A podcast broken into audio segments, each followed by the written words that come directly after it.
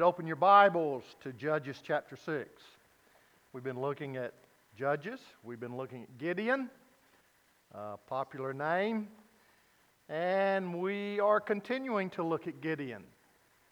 He will be the figure that we will be looking at probably in the next two to three sermons. So, a lot is given to him in this book. In Judges chapter 6, we'll be looking at uh, verses uh, 25 and following. And we'll get down to, to probably verse 34 in this message. So, uh, as we go to the Lord in prayer at this time, I want us just to pray that God will touch our hearts in a very special way. You know, we're here for a reason, it's not by chance by choice that we're here, but God has us here for a reason.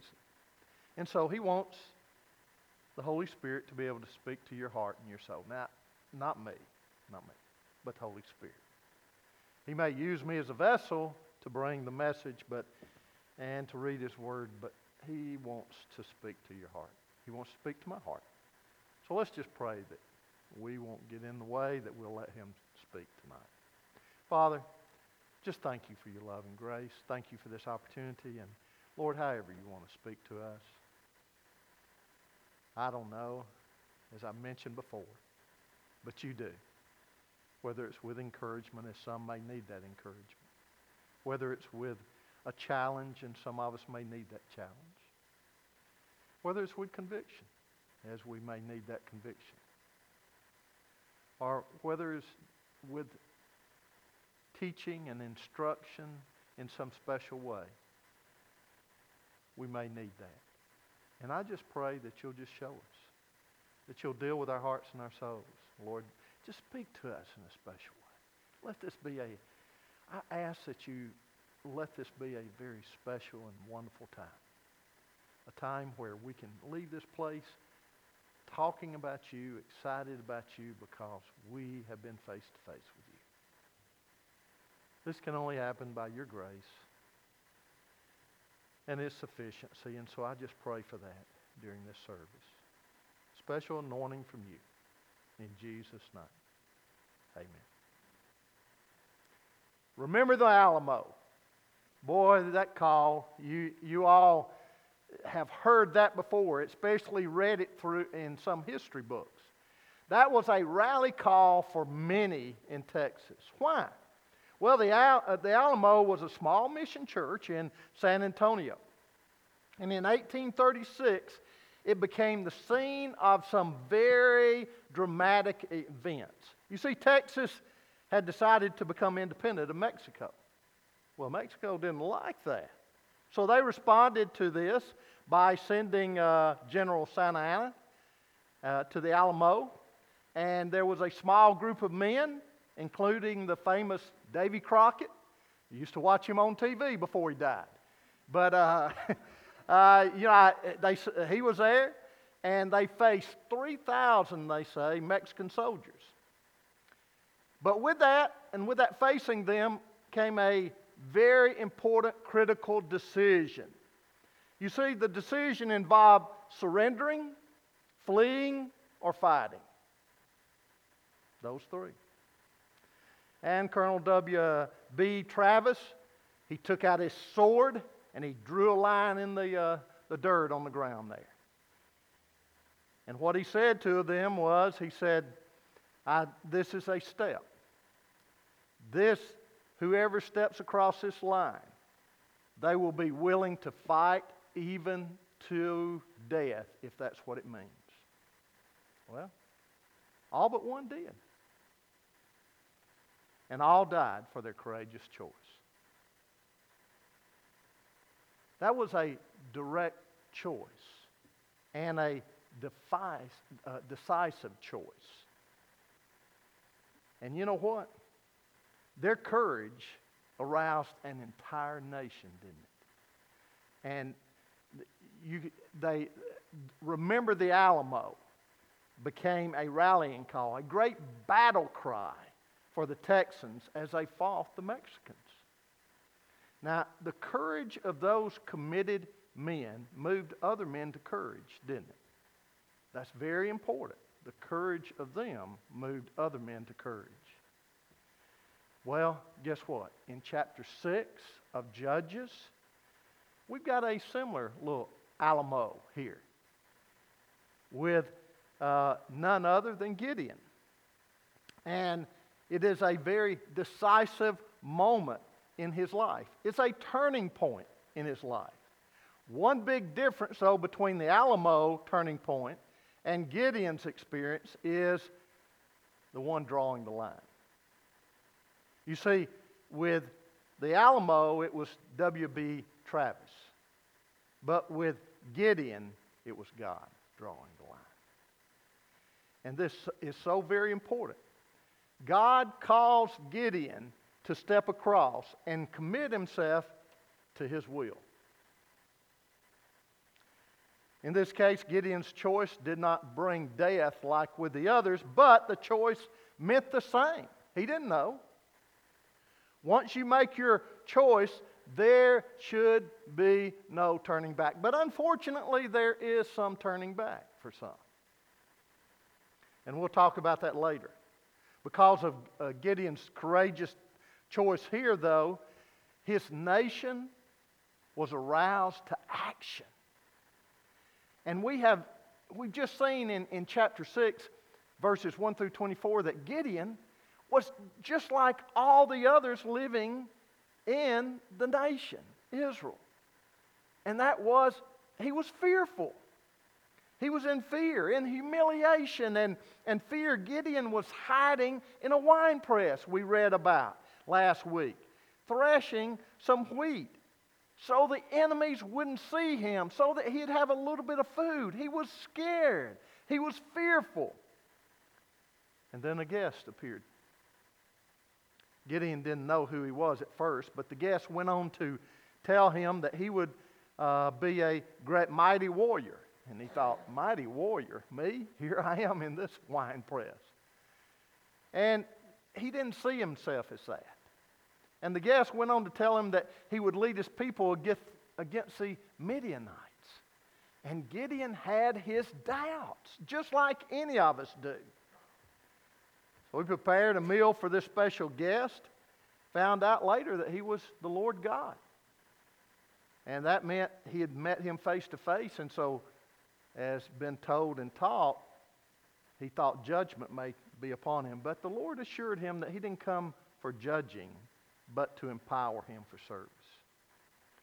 And he promised his presence to be with Gideon.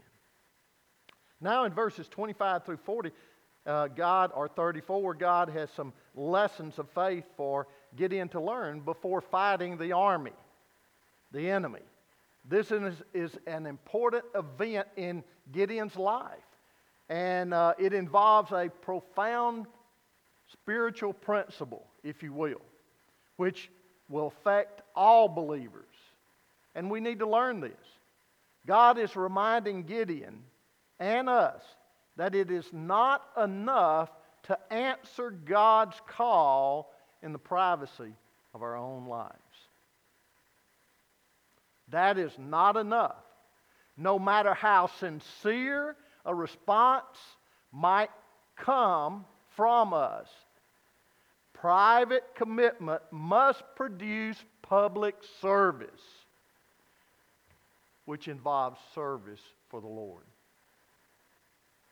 So God calls us to identify us publicly and radically, if you will, with the Lord Jesus Christ. And what do I mean by radically? It means giving your all, being committed to Him, doing what He would have you to do, living, as we talked about on Sunday morning, uniquely under His authority.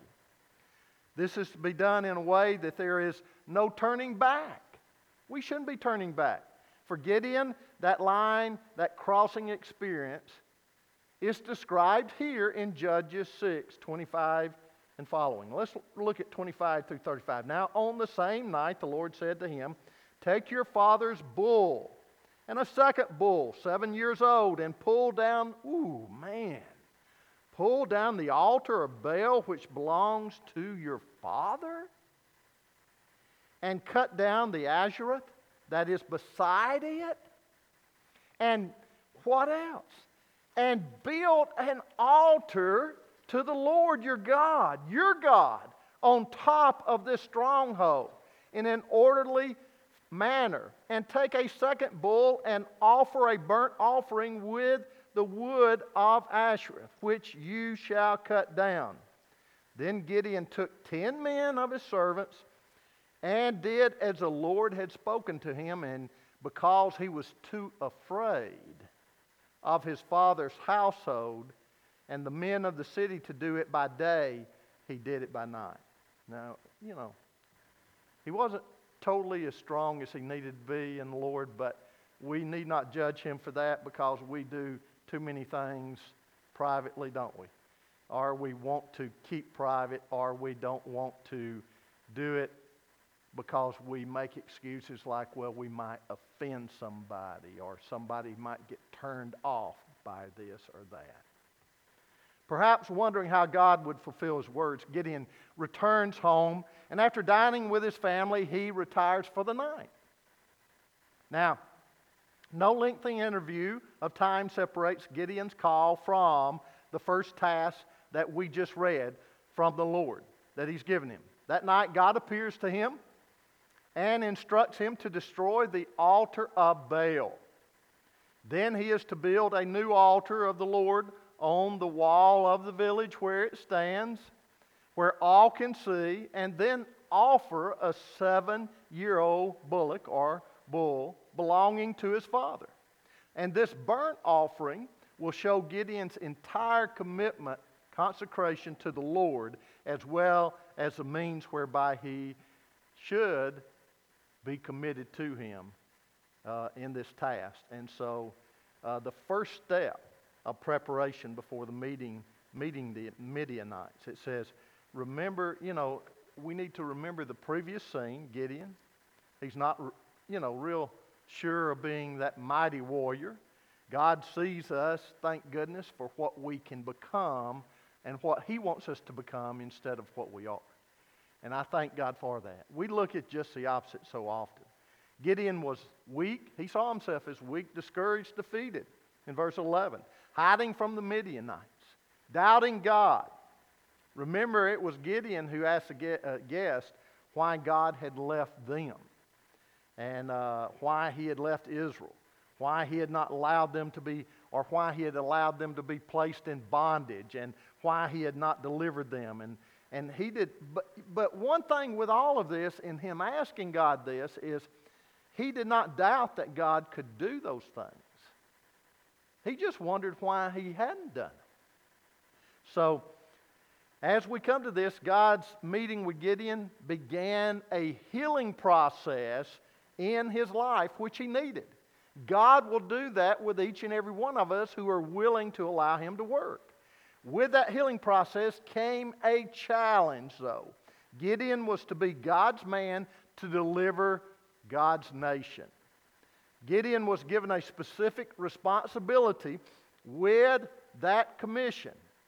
And it was an, assi- an assignment with some basic lessons which Gideon could apply to all events that would happen or would come before battle. And so, uh, the giving of the first assignment, as we read this, in Gideon's backyard, was a vivid example of the reason God had allowed Midian to overwhelm and enslave Israel.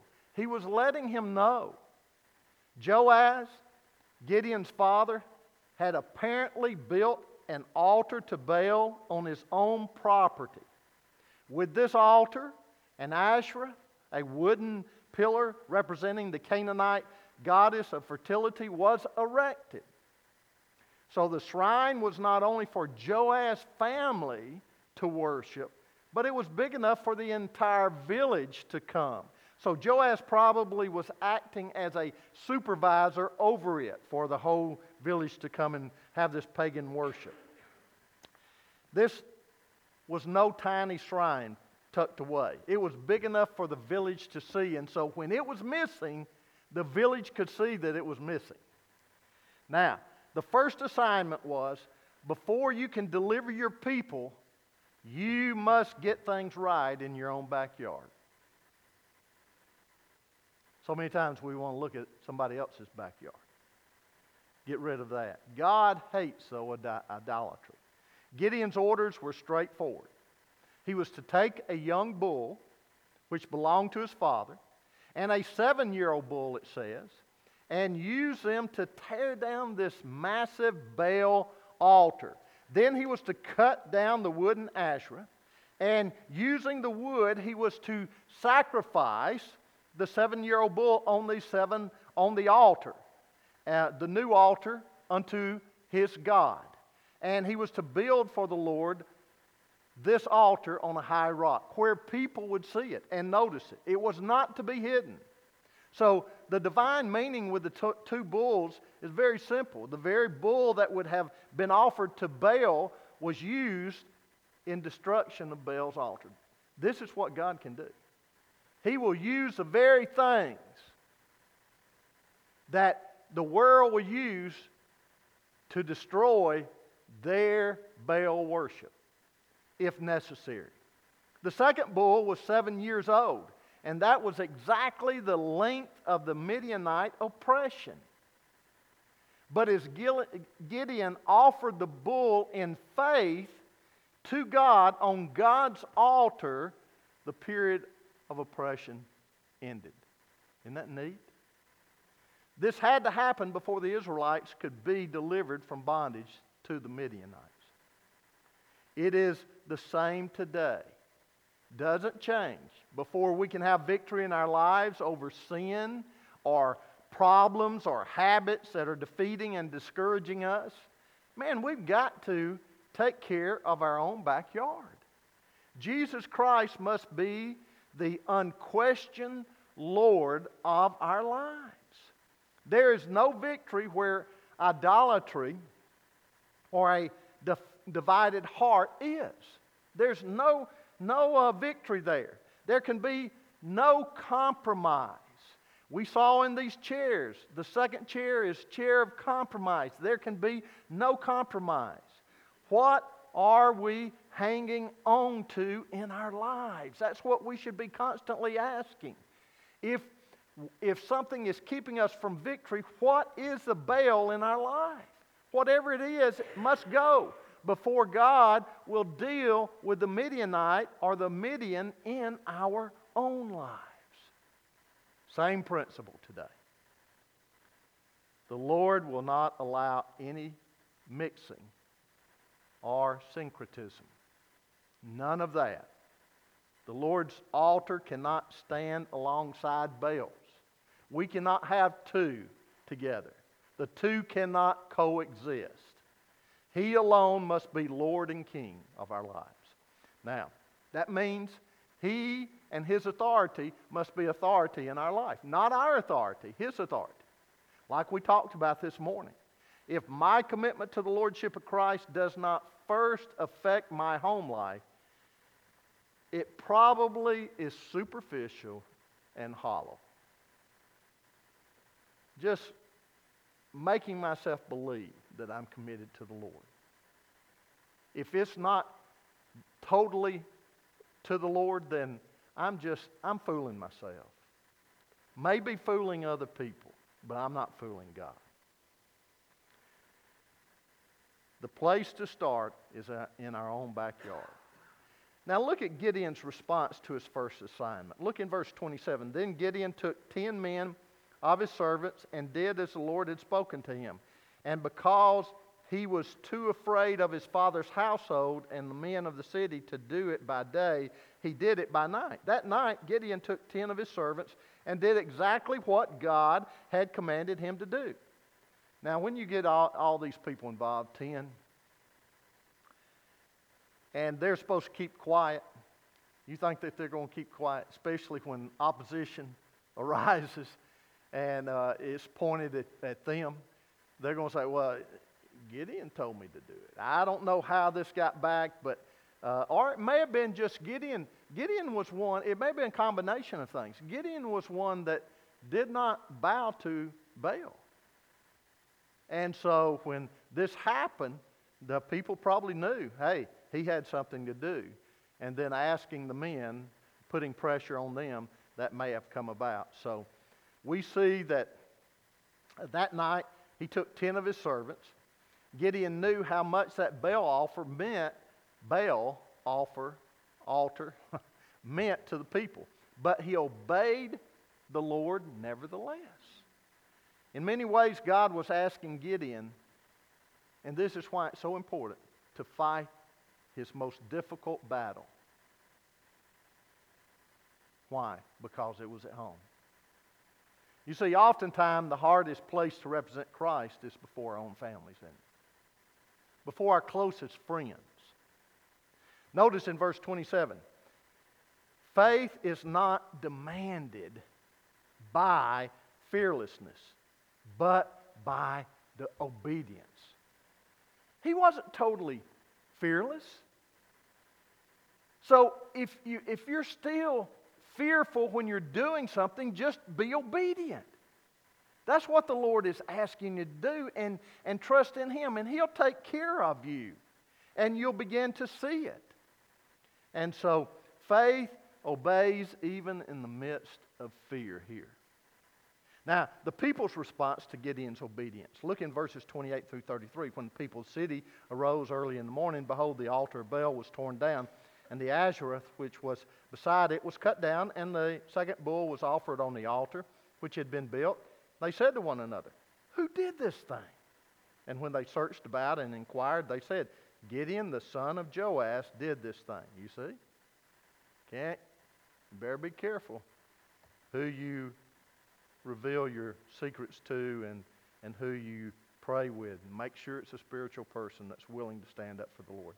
Then the men of the city said to Joash, Bring out your son so that he may die, for he has torn down the altar of Baal, and indeed he has cut down the Asherah, which was beside it. But Joash said to all who stood against him, Will you contend for Baal, or will you deliver him? Whoever will plead for him shall be put to death by morning. If he is a God, let him contend for himself, because someone has torn down his altar. Therefore, on that day, he named him Jerubbaal that is to say, let Baal contend against him, because he had torn down his altar. Then all the Midianites and the Amalekites and the sons of the east assembled themselves, and they crossed over and camped in the valley of Jezreel. Look at the town people's reaction. It was predictable, wasn't it? Uh, verses 28 through 30. Uh, White comments, the worshippers of Baal never neglected their morning devotions. Early will I seek thee, they would say. They could say to their God with truth and a good conscience, I seek thee early. Well, this morning, there was a surprise waiting for them. When they saw what Gideon had done, they were shocked. Wouldn't you be? Infuriated as they began to think about it outraged, ready to kill him. In verse 30, probably the most graphic picture of the total apostasy. This is the saddest scripture just about in Judges of Israel. Apostasy of Israel in the book of Judges. Look at there. In verse 30, we see them crying about Baal being cut down and bringing or demanding that, that Gideon be brought out. How far they had gone in their hearts in depravity, apostasy, falling away from God. For God had done all of this and brought them out one time after another uh, to, from bondage. But their heart so often was not renewed. They did not repent. They were only reformed outwardly. And so we see this sad situation. Their perspective, perspective had become twisted here. Now, the father's reaction. Now, theirs was predictable. The father's reaction was surprising. But Joash said to all who stood up against him, Will you contend for Baal, or will you deliver him? Whoever will plead for him shall be put to death by morning. If he is a God, let him contend for himself because someone has torn down his altar. Joash had lost two of his sons to the Midianites, and he wasn't prepared to give up his third son. This shows his courage and his knowledge of human behavior also as he directs a challenge to the uh, villager, villagers. He points to the empathy, of uh, Baal and says, if Baal is really a god and feels insulted by uh, many, or by my son's, excuse me, by my son's actions, let him intervene in his own behalf. Why do you need to become involved? It is a matter between my son and Baal. Let Baal settle the differences with him. If a person attempts to set himself up against Baal, uh, above Baal, and punish Gideon themselves, let him die who tries to set himself above Baal, and thus deny Baal the right to punish Gideon as he sees fit. That's basically what he was saying here. I mean, what reasoning? God gave him this reasoning. And the people could not refute the logic of Joash's argument. And so, what did they do? They dispersed.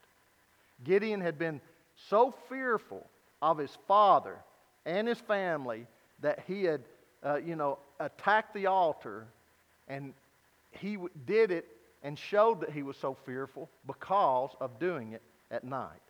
Now, the man who he most feared had become the greatest defender. Isn't that amazing? How often that is true.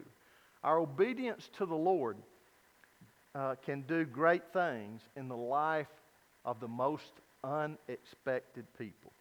People whose reactions that, that maybe we fear the most are often first to respond when they see the reality of the commitment to Jesus Christ in our lives. They change. God uses that to change people so often. Then we see the reputation that Gideon acquired. Therefore, in verse 32, on that day he named him Jerubbaal. That is to say, let Baal contend against him because he had torn down his altar. Joash had set up the test, and the results were obvious. Verse 37 reveals this. Gideon had challenged Baal and lived to talk about it, to tell the story. Now, Baal did not strike him dead. So, what did that mean? Instead, Gideon re- acquired a new name, Jerubbaal, meaning let Baal contend. If Baal's so tough, let Baal contend. Baal, I am the Baal fighter, or I am the Baal conqueror. That's the name he took on. And so every time the people looked at Gideon, what did they see? They had a visible proof of the weakness of Baal and the power of his God. God had made Gideon strong, and the victory in, in Gideon's backyard was a great one. And this victory established him in the very eyes of his people as God's appointed deliverer. He needed that. Striking, strikingly similar events happened in 1548. Some of you may remember the name John Knox, the great Scottish reformer.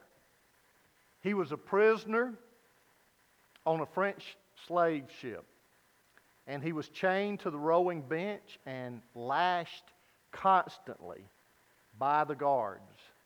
He was there for a reason. And the reason was preaching of God's word and refusal to submit to Catholicism. One day, the lieutenant brought aboard a wooden image of the Virgin Mary. And he demanded that all the slaves kiss it. Knox refused, and they pushed it violently against his face. When they did this, he grabbed it, threw it overboard, shouting, Let Our Lady now save herself. She is light enough. Let her learn to swim.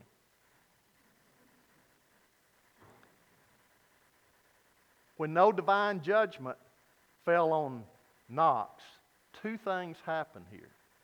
One is, never again were the believers required to engage in Catholic exercises against their wishes. And two, men began to look at Knox as their leader.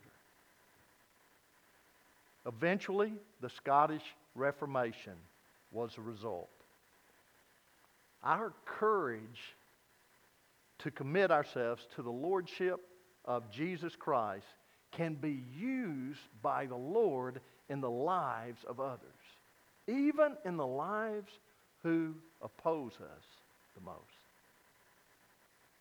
Tearing down Baal's altar was Gideon's first assignment. But it was only the first, for he has a journey. And we'll see this. He wasn't a perfect man. His faith was up just like ours and down. But look at God's response to Gideon's obedience here in verses 34 and 35. So the Spirit of the Lord came upon Gideon, and he blew a trumpet, and the Abba uh, Azrites were called together to follow him. He sent messengers throughout Manasseh, and they also were called together to follow him, and he sent messengers to Asherah, Asher, I mean, and Zebulun, and to Naphtali, and they came up to meet them. You see, the concept introduced in verse 34 explains to us the change in Gideon's character. What is that? The scripture literally, literally reads So the Spirit of God clothes, clothes himself with Gideon. Now, what in the world does that mean? The word is used elsewhere to put a man's clothing on in Genesis 28 20, and, and also uh, to uh, put a warrior suit of armor on in uh, Isaiah 59 17. We have the, uh, the picture of the Holy Spirit wearing Gideon the way a man wears a suit of clothing. So, what does that exactly mean? Well, it's simple. It's a vivid picture of saying that God the Spirit took possession of Gideon, indwelling and controlling him. Two other times we have the phrase mentioned in the Old Testament in, in Chronicles 12, 18, and uh, you know, Second Chron- and uh, Second Chronicles 24, 20. And with these, uh, we see the Spirit of God coming upon David's brave soldier, Amasa, and then also Zechariah the priest, who uh, charged the sinful people with apostasy and as a result laid down his life as a martyr. So Gideon's victory was directly due to the Spirit of God. We need to understand that. We don't work outside the Spirit of God, or we shouldn't. It should be under the guidance and control of God's Spirit. You see, in the Old Testament, there's some very important things that we need to learn about the Spirit here. In the Old Testament, the Holy Spirit was limited in extent. Now, what do I mean by that? The Old Testament believers were not all indwelt by the Holy Spirit. Not all of them were indwelt. Not like the New Testament. One of the greatest promises of the new covenant in Jeremiah and in Ezekiel is that one day all God's children will be indwelt with the Holy Spirit. We know that today, don't we? As they come to believe. Second of all, the Holy Spirit's ministry was limited also in purpose. When we read about the Spirit coming into the lives of men in the Old Testament, it was for a special service or work that God had for that person to do. We read this with Judges. It's a perfect example here. Third, his ministry, the Holy Spirit's ministry, was limited uh, in time. In other words, he, w- he didn't permanently indwell the believers. We know this as he, uh, you know, he did not with uh, Samson, nor did he with Saul. He left, the Spirit left them, it says.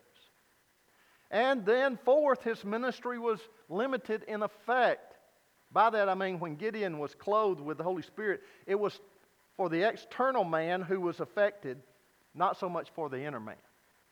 Not like in the New Testament where it's affected with the inner man. You, you see, he was not transformed morally here, so much as externally with God's power to lead him and guide him. The Holy Spirit was a clothed man who would lead the nation, uh, you know, uh, the way that he would have them to lead. It didn't necessarily mean that he changed them morally. Matter of fact, in Judges 8, uh, we see that. Uh, one Holy Spirit, one man clothed with Holy Spirit led the nation into apostasy. And uh, the Holy Spirit came upon Samson, and he made him physically powerful, didn't he? But he didn't change him morally. I mean, he continued to live in sin. And so the Holy Spirit didn't always produce the fruit of the Spirit in the lives of the people indwelt in the Old Testament time for some reason or another. Now, in the New Testament covenant, we see the ministry of the Holy Spirit a little bit different. Different dispensation. He is unlimited in extent. Every believer is indwelt by the Spirit of God. If you're not, you're not one of His, Romans says in Romans 8 9. That's it. If you don't have the Holy Spirit, then you're not one of His. Simple as that. Second of all, the Holy Spirit is unlimited in duration or in purpose, excuse me. By that I mean he's not given just for Christian service, but for life and living, as I talked about. He comes to change us. Third, the Holy Spirit is unlimited in duration. Jesus promised that the Holy Spirit is, uh, you know, would uh, come and be with us forever. In Ephesians, we're told that He sealed us to the day of redemption. And so, fourth, the Holy Spirit is spiritual in effect. In other words, Holy Spirit's ministry in our life is evidence above all else by transformation in our character. Galatians 5 22 and 23 tell us by the fruit of the Spirit. We, we are, you know, we're to walk in the Spirit and, and be changed and have a different uh, personality or, or uh, action or, or uh, way people look at us and see us. They see us changed from within by way of the Holy Spirit. The teaching of Scripture is clear. The same Holy Spirit who clothed himself with Gideon has also indwelt us, every child of God, with his presence. We can learn two significant les- lessons from the way God worked in Gideon's life. The Holy Spirit does not destroy our individuality. He didn't destroy Gideon. He, when Gideon was indwelt by the Holy Spirit, he remained Gideon, didn't he? He uses our personality. The Holy Spirit does not bring a dull conformity uh, into our lives, but the power to be what God calls us uniquely to be. That's so very important. Example, you know, look in our kitchen. All the electricity, all the electrical things. Let's say you had an old fashioned radio. Let's say you had a refrigerator. Let's say you had a stove. Let's say you had, you know, uh, uh, something else electrical in there. Maybe a fan. Every one of them's with a different purpose, isn't it? Every one of them is unique. The electricity, when you plug it in, doesn't change that, does it? Now, unplugged, they're the same old dull things without any power. but plugged in, that personality is used with different purposes. And He does that with us. God made us individuals. When the Holy Spirit empowers us, we will function as God intends us to function. But if we are not plugged in, we are the same old thing, doing nothing. The ministry of the Holy Spirit is directly related to obedience. The picture of the Holy Spirit clothing Gideon helps make the point, along with the New Testament references of Ephesians 5 18 and Colossians 3 16. Clothing does not fight the wearer. It submits to the human body and, and moves with it. But the beings are not passive garments. We can quench the Spirit of God if we resist His work in our lives. I like what Howard Hendricks, professor at Dallas Theological Seminary, used to pray just about every uh, class time when he would come to class. He would pray, Men, every morning I pray this. And then he would pray, Lord, here I am. I want to be your suit of clothes today. I want you to take me and use me. Lord, just walk around in me today. his prayer, is a beautiful expression of the truth brought out in Judges, isn't it? Judges here in Judges 6:34. The empowering of God uh, had an immediate effect in Gideon's life. And for seven years, the Midianites invaded the Israelite land, and they simply walked in and met virtually no opposition from the Israelites. But not this year, though. And the reason being because God had called a man, prepared a man, or is preparing a man, and empowering that man for service. Gideon blew the war trumpet, or he will blow the war trumpet. Men will rally around him. And, you know, uh, it first, the neat thing is, it first came from his family, which he did not think that uh, they would fall in place. And then it brought other tribes. And three things that produced a change in Gideon's life up to now because you will see him go up in his walk, but you'll see him stumble along the way. And then you'll see a tragic experience in his life. First of all, he had, and this is so very important, first hand contact with the Lord. Saw him face to face. You see, we need that contact with the Lord every day of our lives. We need it to be consistent. He decisively and publicly committed himself to the Lord by an act of obedience. Are we submitting our lives to the Lord as an act of obedience? He had come under the control of God and the Holy Spirit. Are we praying for God's control every day? God, control me. Control me means filling me, being in charge of my life, me being under your authority, me allowing you to show me what to do, tell me where to go. Work through me the way you so desire. It was not his might or power that brought the victory about in Gideon's life. It was the power of the Holy Spirit. You see, God was glorified through Gideon's weakness. Through his weakness, God was able to show his strength. And that's so much in our lives. God, I just can't do it. Well, I know you can't do it, but I can do it through you. God has given us guidance in His training manual. And what He tells us to do, we are to do in obedience and do it then. To live that way. When we do God's work in God's way, then He goes before us, as Proverbs tells us, and makes our path straight. And we know that we're doing what God would have us to do. Does that mean that we're without mistakes? No. But for God to use us, we must first deal with sin in our own backyard. We need to deal with that first. And when God empowers us, others will notice that and join in. But we need to be obedient. Well, Lord, I'll let you have part of my life, but I'll keep this Baal over here. I'll keep this. You know, I, I don't want to give up this. I, I don't want to give up this time or this person or this thing. It doesn't work that way, does it? If we want God to work in our lives the way He so desires to work, then we've got to give 100%. I like what one person put, how he put it. He said, Gideon committed to obey God, mostly. As we will see in the next chapter, his commitment was partial, not total, unfortunately. What if 90% obedience were our goal? What if we were even proud of that? Think about that in other areas. What would 95% efficiency look like?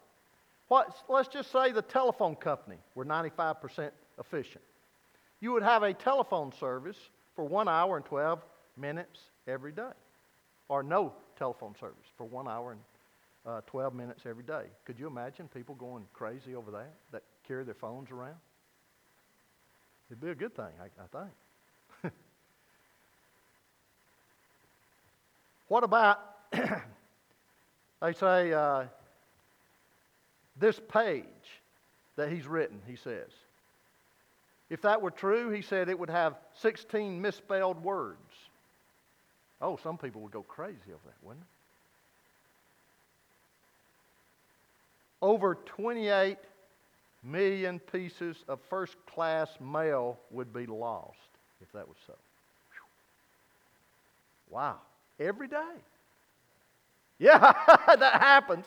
Likewise, you would have no electricity for cooking, refrigeration, or computers for one hour and 12 minutes every day. Oh no! The world is coming to an end. Your automobile would be in the shop 18 days every year. Doctors and nurses would drop 175,000 newborn babies every year. You would have unsafe drinking water for 18 days every year. Hospital life support systems would be unable to function 18 days out of every year. And then he goes on, he says, There's no joy in a partial walk with God. Wow. Being a double minded person characterized by instability is unhappiness and unfulfillment. A person with divided commitments have enough of the world in him that he cannot really enjoy the things of the Lord. Enough of the Lord in him that he cannot fully enjoy the things of the world to which he has given himself. Consequently, he is miserable and unstable. Can't hang on to one and hang on to the other and be fully fulfilled in the Lord. Let's go to the Lord in prayer.